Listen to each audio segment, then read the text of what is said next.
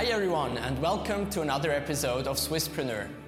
Today I'm meeting with Adi Locher. He's a serial entrepreneur and the founder of DeinDeal. Recently he sold DeinDeal to Ringier and became a millionaire. We want to go and chat with him. Let's go.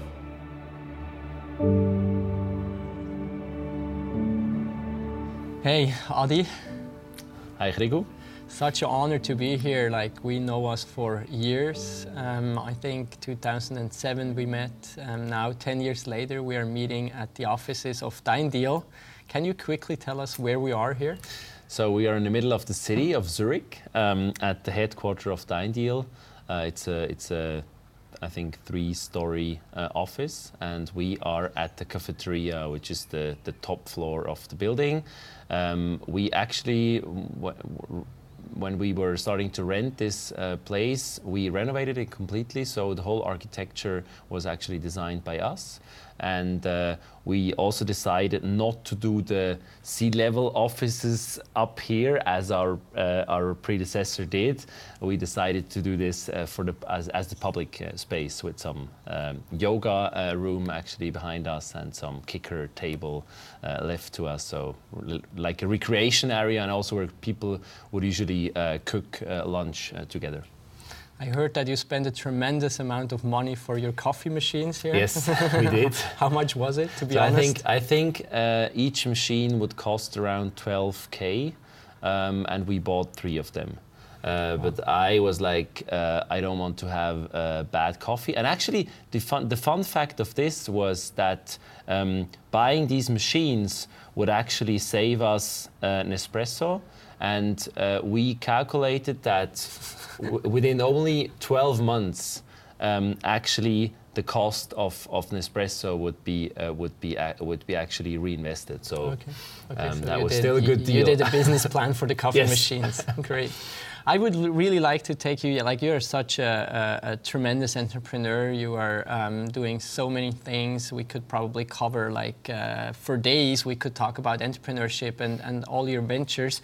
But I think the really important thing is to understand where does this come from? Like, was there any person or any experience or something in your early life that um, inspired you to become an entrepreneur?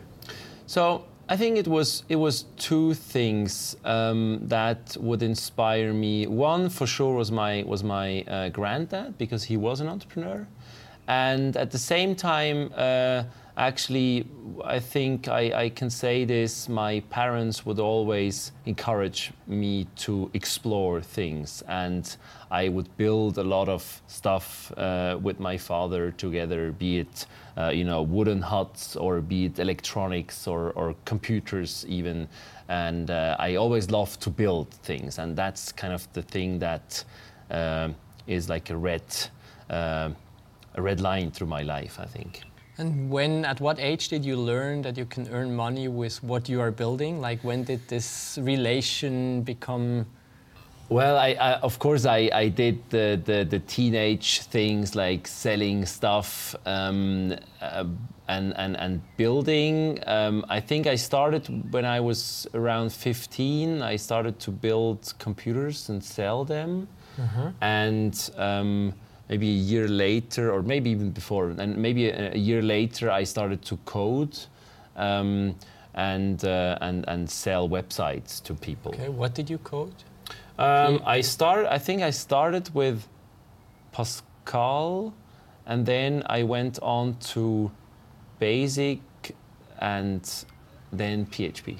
But you never decided to actually study information science or Well, coding. No, I actually I I uh, I was in between. So I was actually um, visiting ETH. Um, I was looking into computer science, and at the same time I was visiting um, University of St. Gallen and was looking into into um, business, and. Um, I somehow had to decide uh, between those two, and then in the end, I, I decided for for business. But uh, all my days at university, I was always uh, also coding, so I was kind of. why did you go for business? Yeah, it's an interesting thing. I actually, um, it was a, a very uh, gut-driven decision, um, that was based on actually ma- one main factor that today maybe was was not the most rational one, but but back then would would kind of um, pull me off or somehow would not work for me. That was math. Um, I, Mm-hmm. looking at ETH uh, curriculum, I, I realized that the first two years of computer science was mainly math, and I liked math a lot. But I was like, when I have to do the same thing for two years, I'm gonna die. I'm gonna Okay. be bored to hell, and I I'm, I already know that I will not keep up with my motivation to actually uh, Okay, to so actually the math scared you. The, ma- the math thing and, and, And and the you know this, this intensity. the intensity uh, on, or the density on the on the curriculum like 80% Mm-hmm. was just that and I was like yeah I wanted to explore some other More things. as well Yeah, yeah. Would you decide the same today, or would you maybe say it makes sense to like do to Yeah, work you know- hard and do some math to get mean- the basics? of course I'm in the lucky position that I don't really need to think about my you know education anymore um, But that can also be fun. About so I'm doing it. I'm doing it for the fun now. But um, looking back, of course, um, yes, I would probably choose um, the computer science way um, because you can always um, add on business. Yeah. But it's really tough to do the other way around. Okay, got it. What were the learnings? Like, what would you advise for someone who, at this early, early stage, like I think it was like the first year of Mm-hmm. studies, right, is looking for a co-founder in school? What should they look for? Yeah, it's interesting. I mean, I would I would say it's almost the same factors that I would use in recruiting people. And it's always two things for me. It's personality and it's skills. And I would value that always 50-50. So, yes, somebody has to be exceptionally skilled, and yes, somebody has to be an exceptionally cool person. And only if both factors are checked, I would say it works for me. And how did then, like, when you went out of school, like, how did you decide to go for your company, or maybe did you think about other other opportunities? Like, Yeah, did you think sure. about like going a traditional way, or So did, I- yeah. So there is a fun story that you uh, were referring to uh, before because. Um, you know, doing your own company back then, when, when we were finishing at at HSG at University of St. Gallen, um, back then that was not very popular. Uh, the normal, usual way I would say was you either became investment banker, um, earning shitloads of money, uh, or became um, a consultant as well, very well paid, or um, would work for a multinational. Um, so become an entrepreneur was not the type of career option that would be advertised or even existed, um, uh, or, or the university would somehow uh, push, which is quite the contrary to today, and it's only 10 years, maybe a bit more later. So it has changed a lot. Um, but back then, that was not a real option. So uh, people also would would look at us quite. Um, quite critical um, why we would do that. And you know, of course, uh, we were working for a very shitty salary in the beginning, while uh, our uh, our um, f- student friends would work for Goldman in uh, in interns, already getting paid like crazy, and then would get their first job offers, uh, six digits, uh, and we were paying ourselves, I think. Two and a half thousand that would just cover our living costs um, and of course, at some point, you were uh, sitting there thinking, was that really the right decision, what we're doing here? Um, will it turn out to be uh, the right choice, or will we look back and say, oh, shoot, we should have done something else?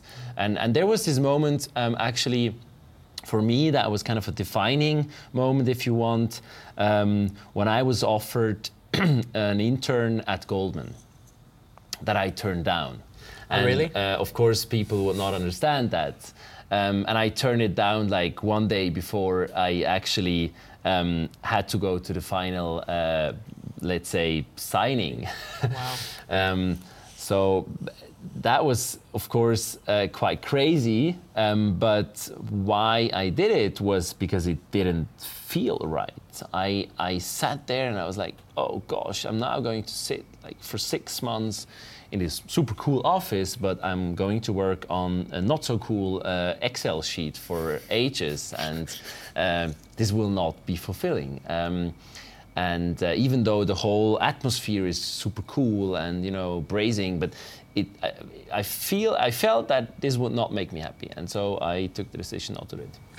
And there was no one like um, parents or someone you were afraid that people don't accept your decision. So, you know, I, my parents didn't tell me everything, of course, but uh, I feel or how I how I um, actually experienced them, they were never uh, in in worries for me. So they would always trust the way I was going, and they were always super supportive. So um, they would never try to interfere with my choices. They would always, uh, they would give their advice or their sounding board, but they would not try to steer me in some direction, which I'm super thankful for maybe the moment to say thank you to parents. Absolutely. I think that's that's a great advice actually to to uh, to parents like uh, of entrepreneurs. I think parents of entrepreneurs, if they are too guiding, probably their kids will not become entrepreneurs because we talked about that and probably we share there something, and it would be really interesting to to uh, to know when is the right time to become an entrepreneur or the right timing to start an entrepreneurial career from your point of view. I think you cannot start early enough um, because the risk profile will never be uh, lower and smaller than in the beginning of your whatever career. Um, so starting as a student or even before actually contains, in my eyes, zero risk because the downside protection is always, yeah, finish your studies and get a job. Um, and even if your studies fail, um, you can still get a job. So like the the, the risk of, of failing, especially in, in, in, in living in Europe, uh, living in Switzerland, um, where we have such high standards and such uh, such high standards as well in, in, welfare systems, I would say there's no real risk um, because the real risk would be um, becoming homeless, um, which, if we are honest, is just not an option in Switzerland. Mm. Mm-hmm. So I would say start as early as possible um, to pursue your dreams. And the thing is, as, as you know too, as an experienced entrepreneur, um, you have to make certain experiences and you have to have certain failures. Um, on the way to become successful because uh, becoming successful is something uh, uh, is, is a lot of learning and learnings that you incorporate and your next steps will be smarter. And the earlier you start to fail uh, the earlier you're ready to succeed. Right. Do you know someone in your network or have you heard of a person that actually did a career after the studies and then somehow made the step to become an entrepreneur? I think the, the pattern that I can see is they jumped off the train quite early, okay. to put it that way. Okay. Um, so it's usually the people who jump off after two, three years uh, in their first job and then become entrepreneurs.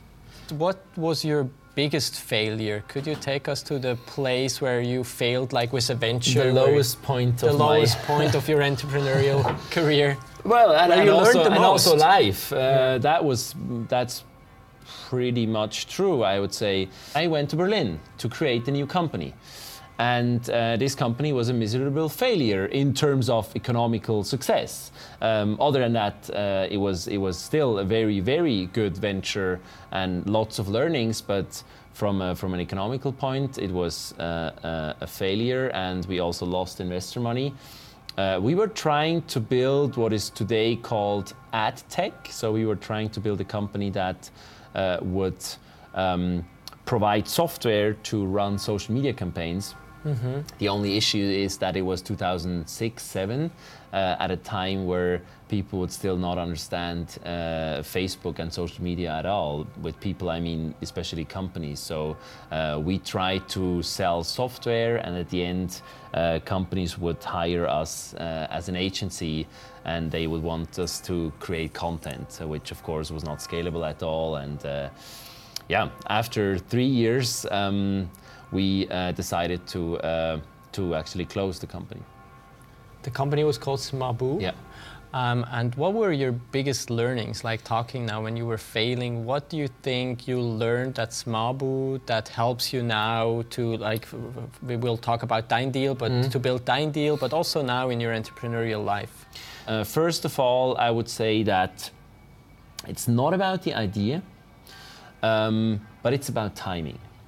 Um, so, uh, why I'm saying that, I see a lot of young people who come to me and say, "Hey, I want to create a company, but I'm lacking uh, the right idea," and I always feel like it's not the idea. It's um, you have to you have to find something that you're good at, and then you start executing, and from that you get into other opportunities, and you eventually find the thing that uh, can become successful.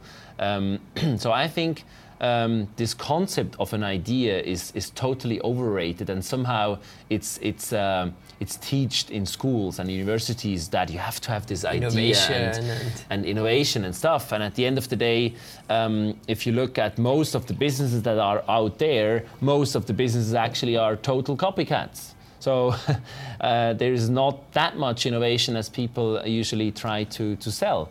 Um, and um, if you have something that uh, you're good at, um, that you love, and that uh, you do well, uh, usually you find somebody that is paying you for that. And then, of course, it's a question of is it a scalable business model or is it more kind of a service uh, model? But to be honest, in the beginning, I would care less about that um, than just build something and learn. Um, the, the second thing I, I, I learned was, as I said, timing. Um, why is timing so important? Well, because if you want to build something that can become big, you definitely need to ride on the right wave. Um, I think you can always build successful companies, but um, the difference between a successful and over successful, like crazy growing company is if the topic that you're in is currently on a certain uh, hype cycle um, and, and uh, has, has additional growth. At Smabu, I remember we had contact then too, and we're exchanging. I remember that you sometimes said, "Yes, we still have to develop the market." Yeah. And if you say something like that, then you can clearly say you are not riding the wave, because you are Absolutely. trying to Yeah. create the wave. Yeah, and that's maybe the third learning. Never try that as a startup. Never try to develop a market as a startup. It's going to kill you because uh, big companies can develop markets because they can be patient and wait and educate and then eventually sell. But as a small company, as a startup company, you're always uh, pushed to uh, monetization um, and earn money at some point. Um, and if you have to develop the market first, it's usually not going to work. I think maybe that's, in my view, the biggest learning you had because I'm so firm about that because you then started DeinDeal. And DeinDeal was a copycat, so idea is not that important. Um, timing was right because there was market validation, like a big company, Groupon, was already doing Yeah. it in the US. And I think um, you did not develop the market here because there were already people selling that stuff. You just sold it cheaper. and you were doing it better. So maybe I think it would be very interesting for us to learn like how did you transfer from Smabu to DeinDeal, and maybe you can take us at this night at LeWeb, I believe, where you met with uh, Amir at the bar, and you discussed about the idea. How did you come about? Sure. So why I was um, going into e-commerce after um, trying to uh, not successfully build an ad tech company was actually because I felt that e-commerce was still um, it was still the right window of opportunity for e-commerce in the late uh, in in beginning of 2010. Um, the market was still rather underdeveloped, I would say. Um, when I ended uh, Smaabu, I was actually um, I was actually starting to look out for new uh, concepts, and I was doing it in a half systematic, half random way. Um, of course, I knew that I wanted to build a platform business. I wanted to build a scalable business, and I, uh, I, I, I, knew that I wanted to build an e-commerce business. So that was kind of the search, uh, the search spotlight I, I had set, and. Um, I was meeting uh, some entrepreneurs I, I, I, I knew, um, and uh, I was doing some brainstormings. And uh, one of them uh, happened to be Amir, and one of these brainstormings happened to um, to uh, to be in, in Paris uh, at Le Web conference in, in December, I think, in a, in a bar late night after the conference day. And uh, we were discussing uh, a few concepts, and, and uh, among others, we were discussing Groupon. And Groupon back then was uh, quite uh, popular because they have just passed the mark of 100 million sales. Um, mm-hmm. And so we said, okay, apparently this thing seems to work. Uh, why aren't we just doing that in Switzerland? That's how it it actually started. And the next thing we did was we wrote uh, a, a one-page business plan uh, as an Excel sheet, um, and then we uh, co- we coded the site, and we went live in uh, in March. So we actually took the decision in in January coded the website in February and went live in, in March. We can say it worked. Like the the the the, uh, the MVP you launched in March, and I think the first deals you closed were with a restaurant here where you were selling brunches. Was is that right? Yeah, exactly. It was uh, the restaurant was called Forum. And actually, I still remember the day we went we went live because that was one day after my birthday, so it was 24th of March, and uh, I remember that so well because in the beginning, uh, in, the, in the first few hours, uh, not all of our, not all payment systems would work, and uh, we had a lot of uh, troubles and uh, fixing stuff. But at the end, we sold 90. Um, 90 deals, 90 coupons within five days, I think. And uh, I would say of these 90 deals we sold, um, probably 50 to 60 would be one-to-one uh, selling. That actually we all uh, from from the founding team did you know calling up our friends saying hey have you seen that deal? And then one hour later hey did you buy? Chatting with everybody like really just Pushing trying to push yeah. the first sales and yeah. Uh, yeah. But the cool thing in this case is it was real. Like sometimes people go out there or students, which I think is important too to understand the customer and actually their need and pains. But in the end, you still have to test it, especially when you try to sell something at such a low cost. Probably if you would go out there and say, hey, we're selling coupons, you can buy a brunch for half a price, would you buy it? Probably all the friends would say, yes, of course. In your case, you actually went out there, you tested it, do they actually buy? Yeah. And then you realized, okay, they are buying. And what happened then?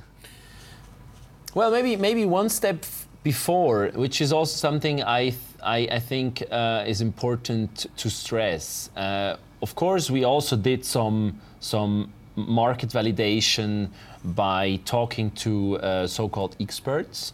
Um, because both Amir and I were not sure if the concept of, of couponing and, and group buying would actually be successful in Switzerland. Uh, if people would be okay with going to a restaurant and, you know, like getting out there coupon. printed coupon back then. There was no mobile uh, version, of course, so you had to print out this thing and then go into restaurant and then actually instead of paying, handing over this printed coupon, which made you look a bit like yeah, you kind of yeah. you can't, you can't yeah. afford it yeah. or what. So we were really skeptical about that if that would work, and uh, we actually talked to quite a few experts from the e-commerce field as well. And the funny thing here is if we would have followed their advice, you we would not, have, not have, started um, because everybody actually was reassuring our skepticism. Yeah, maybe the US is a different market and people love this couponing thing. You know, families sitting on, over the family table on Sundays cutting coupons out of the, the newspapers, which is not something people do a lot in, in Switzerland. So we were really skeptic, and, and, and so we said, okay, let's still test it, and if it's not working, we're going to shut it down, and apparently it worked. And you went on, and, and what happened then? Like uh, because you grew so fast. Yes. Like I remember, I think we haven't met in that time. Like from uh, the moment you started it to the moment when you were 25 people, Yeah. it was like six months. Yeah. So yeah, we started. Uh, we went live in March 2010, and uh, we hired the first intern um, in May. And yeah, as you said, in, in, in August, we were at 20, 25 people, uh, working all from the same office, which was actually the old office of my software company that would still be available. And that office was, I think, 60 square meters, Wow. uh, meant for maybe 10 people. Um, 25. and uh, we were 25 at that time, so I have ve- still funny pictures in my head uh, of these of these first days. Um, lucky us uh, as well. The AC broke uh, that summer, and it was a super hot summer. So it was a fun it was a fun time, and uh, was uh, gluing the team together a lot. Um, I still remember that. At the end, we didn't even have chairs for everybody. So if you came too late, you had to somehow arrange yourself, and uh, so it was it was a real mess. Um, yeah. So this all happened within within months, um, and also like the the sales numbers they grew like crazy. Um, so I think um, in August, September weeks uh, were the first weeks where we would um, realize 100k turnover in one week. So Wow.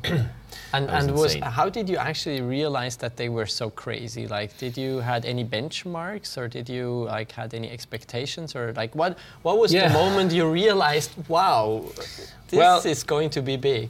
I mean, the moment we realized w- was maybe two, three months into the game, where we realized that you know we had done this uh, Excel sheet, um, some some business modeling, business plan modeling, and we had, as you learn it at university, we had done like three different cases, uh, best case, worst case, and median case. Yeah.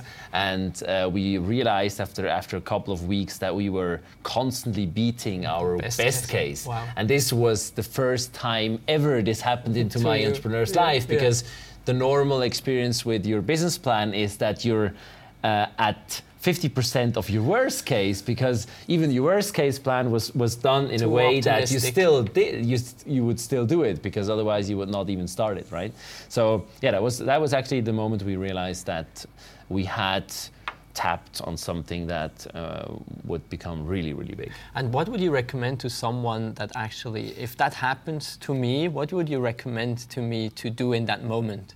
Like, what were what what were the smart moves to actually not just be there and realizing we have a huge opportunity, but actually to seize this opportunity? Well, maybe uh, I'm happy to talk about that. Maybe we, we jump, we, we, start one step ahead in how you can get there. Because I think it's, it, it has happened accidentally to us in a way, um, but not totally accidental. So I think testing things and maybe even uh, testing a few concepts at the same time, which is especially in the world of, of online and software is done quite easily and, and can be done quite easily uh, is smart uh, because you are validating assumptions that you have about a certain market and at the end of the day um, talking to people and doing questionnaires is not a valid uh, feedback in my eyes because uh, people uh, do not necessarily do what they uh, say. Yeah. Um, so you have to test what they do. Um, so I think testing and, and, and, and, and trying out several different things at the same time is, is, is quite smart and, and in a way that's also what we did how we how we found DeinDeal and, and uh, we were uh, test driven, we were numbers driven, we were always trying things before judging, and we were never uh, following our gut feelings because we would know that our gut feelings would not represent the market. Um, so, and, and then to your second question, you know, it's it's funny, but of course, being in that situation, um, it feels like you're sitting on, on, on a rocket, and actually, there's only two decisions you can take. You jump off because it's too stressful and it's too crazy, or you stay on and uh, you try to make your path. And we decided to do the latter. Um, uh, lucky us, uh, we, we, we did that rocket ride. Um, but you have very little time to actually reflect. Um, so if I look back, sometimes uh, it felt like, yeah, you were literally sitting on this on this rocket, and the only thing you would try to do was to somehow keep that thing in a certain uh, on a certain path mm-hmm. and uh, not to have it uh, falling off the sky um, but um, that was really like you know building something um, aft behind your company because it always felt like the company is two steps ahead and you were still you know building structures and then you realize oh shit that structure is not valid anymore because the company is is is, is there um, so the the normal uh, thing i the normal um, period we have was like six months um, after six months every department that we had built uh, would have been refurbished and uh, kind of turned around and, and, and changed uh, all the time. So the only constant was change in that in that time, um, and it, it literally was. So um, I think. Um, what I've what I've learned over that time was really um, to steer the company by uh, doing it in a very indirect way.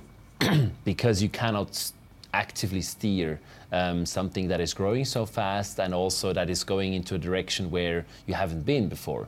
Um, so I think the most important thing I, le- I learned there, there was um, to actually steer your company um, around culture. Um, because we could only achieve this tremendous growth with uh, having a great team that was um, building this company because we could not tell them what to do. Um, so whenever people came to us asking us, "Hey, what shall we do?" Uh, we were pretty honest, saying, "Look, we have a vision, but actually." How to get there is something we cannot tell you. We have to figure it out. Uh, so we built this culture around, you know, um, failing, uh, around measuring, around, learning, around trying. Um, that was the only way to succeed in my eyes. And um, we uh, would create a vision, and people would follow that vision, but finding their own ways. Um, I think that was the most important thing that uh, made our company growing in such a fast pace because if uh, we would have tried to steer the company directly, uh, that would have meant uh, A, we had to look at every decision that was made, which, which would have made us much slower. And B, uh, we wouldn't know the answers because we were no experts in that field, anyways. And um, there also were no experts because that was all new terrain. So uh, we were exploring new, uh, new terrains. So there was no, no master plan for that. So, so actually, when I when I get it right, the most important thing was recruiting the right people. Was there something you were looking for when you were recruiting at that point of time? How do you recruit people who fit for that super growth?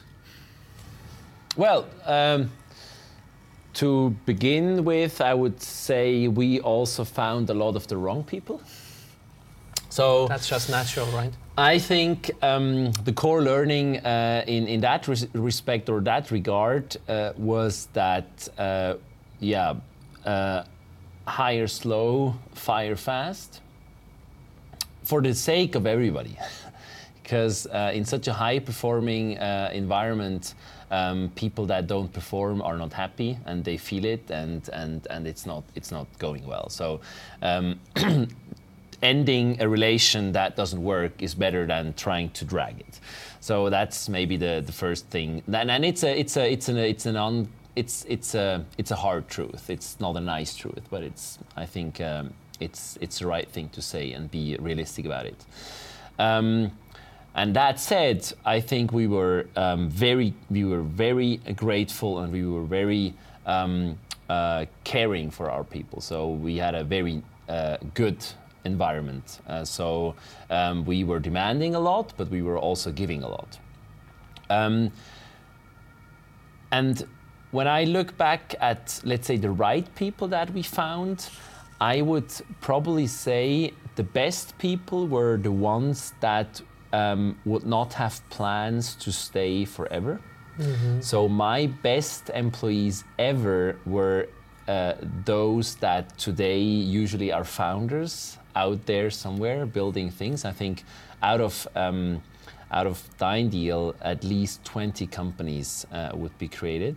Wow. Um, so I would say if we can brag a bit, we did a good job uh, in finding uh, really amazing people, uh, entrepreneurial people that would see that as a you know stepstone to later start their own uh, business. So that's much better than join Goldman yes. join a startup like like. Uh, I would like say if your plan if your plan is to uh, to build startup to become entrepreneur, I would say there's two options: either do it yeah, now right away, or get a job at the company, or even better. With an entrepreneur you really admire and you would want to have as a, as a mentor and work for him. And who is already riding the rocket? So don't join someone who is struggling and yeah. developing a service business, but really try to join someone yeah. who is actually yeah. already on Absolutely. fire. Absolutely. Great. Um, I think what also would be interesting, like talking about DeinDeal, um, there were there was a lot of negative press, and you, I know from you that you handled this negative press. Can you also maybe tell us a little bit how you were able to um, deal with this stress mm. and how painful it was for you? I did two things. One was a very clear and crisp communication towards outside. And two was a very crisp and clear communication towards inside. So um, we analyzed what has gone wrong. Um, we told that very openly, very publicly, what we did not do well. And we were also explaining that this was kind of one of the downsides of fast growth. We had not all perfect processes in place so that something like this could even happen mm-hmm. because um, we should not have sold so many coupons from that one single merchant. Mm-hmm. Um, and we should also have checked those merchants better before selling so much. Um, so we all analyzed that. We communicated that very openly in a sense of, hey, this is what has gone wrong.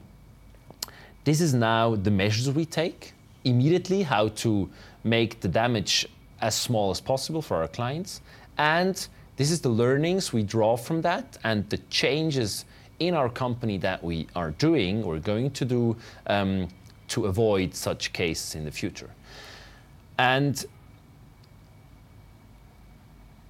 I think that this openness and um, you know also this yes uh, we are standing here we are communicating we are talking to the people that would actually give us a lot of credit um, you know, if you uh, respond to a journalist uh, in, a, in a way like, I'm not going to comment on this, um, he's going to write his own story. Mm. Uh, if you're at least giving your uh, position and giving your, uh, your responses that uh, makes you part of the process and, and actually gives you some control. And I also have to say that um, I never did experience a case where um, a journalist tried to um, create a wrong story. So I think our openness um, was rewarded in a way that uh, the press, the media would realize, okay, that's it's it's some people behind this company, so uh, they they realize what, what was wrong and they have taken measures uh, that it that it doesn't happen again. So I think it makes you more human um, going out and, and communicate and and towards inside, of course, it was super important uh, to reassure people that uh, this would not uh, kill us. Yeah, and that they are not uh, leaving the company, They are not right? leaving the company uh, just because we're on the, in this in this storm. And it was a storm. It was really hard. Um, But I think you really did a, a, a great job there because um, I was following it through newspapers and knowing someone and seeing how hard you have to fight. And then there was a point where you decided to actually leave the company. Um, how did that feel, like leaving? So it was kind of planned because when we uh, got Ringier on board as an investor, we had an agreement that they could uh, actually take over um, the whole company at some point. Um, that was already contractually um, basically signed uh, when they jumped on board as investor. Um, so that was kind of uh, a planned uh, way how to separate from your company. And we would also know from the beginning that we would not um, be there. We, would not be there for forever. Um, mainly, for I can only speak for myself, just because my personality is is wind in a way. I love do I love doing new things, um, love building new things, and so um, I get bored quite easily. Um, so I, I, I, I always knew that at some point I would start something new. Okay, but Um, then you actually got money for leaving. Like you, you, you sold your shares. Yes. That means you leave the company, and especially in your case where you want to start something new, you got time and you got some money. Yeah. Is it available? Like, can you share like how much for how much money you sold? Uh, Uh, mm, I think we're not uh, we're not really allowed to, to tell, but I mean you can you can do the math a bit because uh, what is publicly uh, announced was the first valuation we got uh, was around 30 million, and the second valuation was a bit higher, but that was the ballpark of, of the valuation of the company. Yeah. Um, so I would say um, enough money to build new things, uh, not enough money to uh, basically not work uh, ever again in your life. But you probably would even, it, it doesn't sure. matter how much money you would have got, you would No. still start companies. So Yes. maybe that's the last thing I want to talk about. So you did um, a sabbatical with your wife, with your kids, you traveled around the world. What were the most interesting things you saw during these six months? Like you told me at that point, you said the hardest thing will not be to jump too fast into something because you are so Mm-hmm. Yeah. engaged and want to start. But what were the things you, you saw during that time? Um, I think the biggest inspiration, surprise, surprise, came from Silicon Valley, uh, where I spent a couple of weeks with my family um, and uh, testing the living uh, there. So we rented out a couple of Airbnb places, some in the city, some uh, down in the valley, um, to figure out if we could also imagine uh, us living there and, and building things uh, there. And uh, I think it was clearly one of the most inspiring times um, in a sense of how much inspiring people I've met over those couple of weeks, um, how many new concepts and ideas uh, in a sense of like moonshot things I have seen, and that's I think the biggest uh, differentiator to Europe. That um, in Silicon Valley you're only cool if you're following something uh, moonshotty, yeah. and people here usually don't dare Yeah, to do something including that. investors. So I think this was clearly something I, I got along uh, there, and uh, of course this whole concept uh, of of artificial intelligence that uh, just struck me when I was there because I felt like okay, this is going to be the next big thing, and I would like to be part of. And that's what you are doing Yes. now with Merantix is the company. Yes. It's you said it's a company builder. How what's a company builder? So we um, have a very special concept. We actually help usually mid-sized to large companies to um, to actually leverage their existing data they have to build new business models um, using machine learning. And we do that not as, a, not as a consultant, but we do that as a joint venture partner, taking risks, also investing in those cases and building new products. Uh, we are at the moment building seven different uh, new products, uh, three of them in the field of medicine, um, two of them in the field of finance, one in the field of automotive, and one in the field of advertising.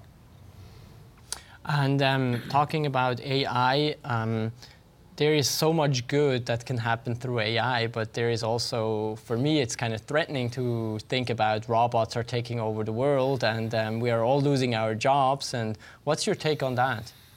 Um, I love to discuss that, and I don't have like a, a, super clear cut take on it because I don't think there is one single and one simple answer to it. Uh, that's the hard truth, I think, um, because we just don't know.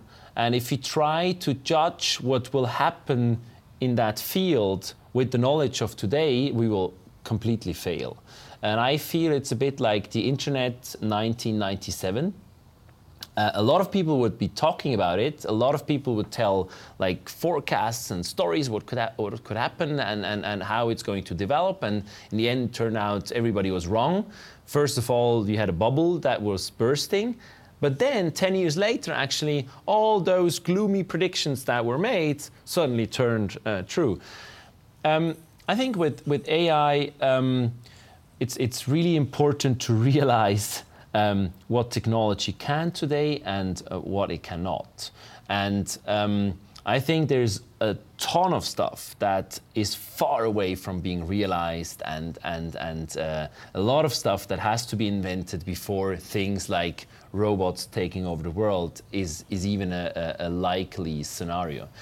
But that said, I think it's still a valid point to talk about the dangers of, of this um, already now.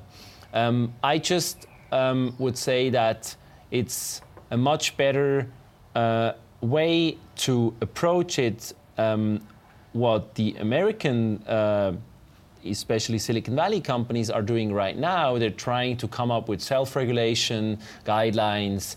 Um, whereas in Europe, uh, European Union already started to discuss about laws, which is the worst uh, way to, to deal with it, I think, because uh, technology is developing so fast, a law can never catch up with, with it. Um, and I think, in, in particular, um, also uh, what is super important and what most people don't do um, when they talk about such forecasts, they don't do uh, a proper analysis of history. And I'm not talking about 20 years of history, but I'm talking about 300 years of history. And there have been a lot of moments in the last 300 years where exact the same gloomy predictions have been made. Um, among them, and maybe the most prominent, was when the first stage of industrialization started to happen with the steam machines. People would talk about, you know, uh, in the end, everything will be automated and there will be no jobs.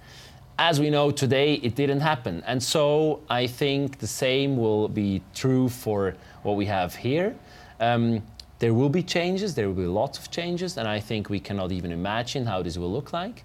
Uh, it makes a ton of sense to talk about it, but to create fears and, and, and, and a lot of buzz, I think it's, it's totally overrated. Is there any advice you can give to someone, a 20 year old, that is preparing him or herself for AI, for the AI world, to seize the opportunities? Well, if you're not coding today, start doing so. Um, if you're even younger, um, start coding. I think, um, you know, uh, as the a lot of wealth was created when people became literate. Um, I think the next level people have to become literate is in machine understanding, in machine coding, because half of our world is, is consists of machines. They need to be programmed, and um, also it creates a lot more understanding. So a lot of these gloomy predictions and fear-mongering things would not happen if people would really understand how machines work, because then they would see, okay, we're still far away from this kind of scenario. Yeah. So start coding. Great. So maybe to close the interview, a last, uh, a last question. Is there any um, advice or anything you want to share with the audience? What do you think could be important? Well, I mean, we have covered that uh, already, but I think to start early, um, to not fear the risks of failing, uh, learning fast, um, gathering the right people around you to build amazing things, you cannot start early enough. Just do it. Just go out there and do it. Yeah. Thank you so much, Adi. Hope Thanks to uh, see you soon again, maybe in Berlin or in San Diego or in Zurich, wherever. But thank you very much. All the best. Good luck. Thank you. Thanks. Bye.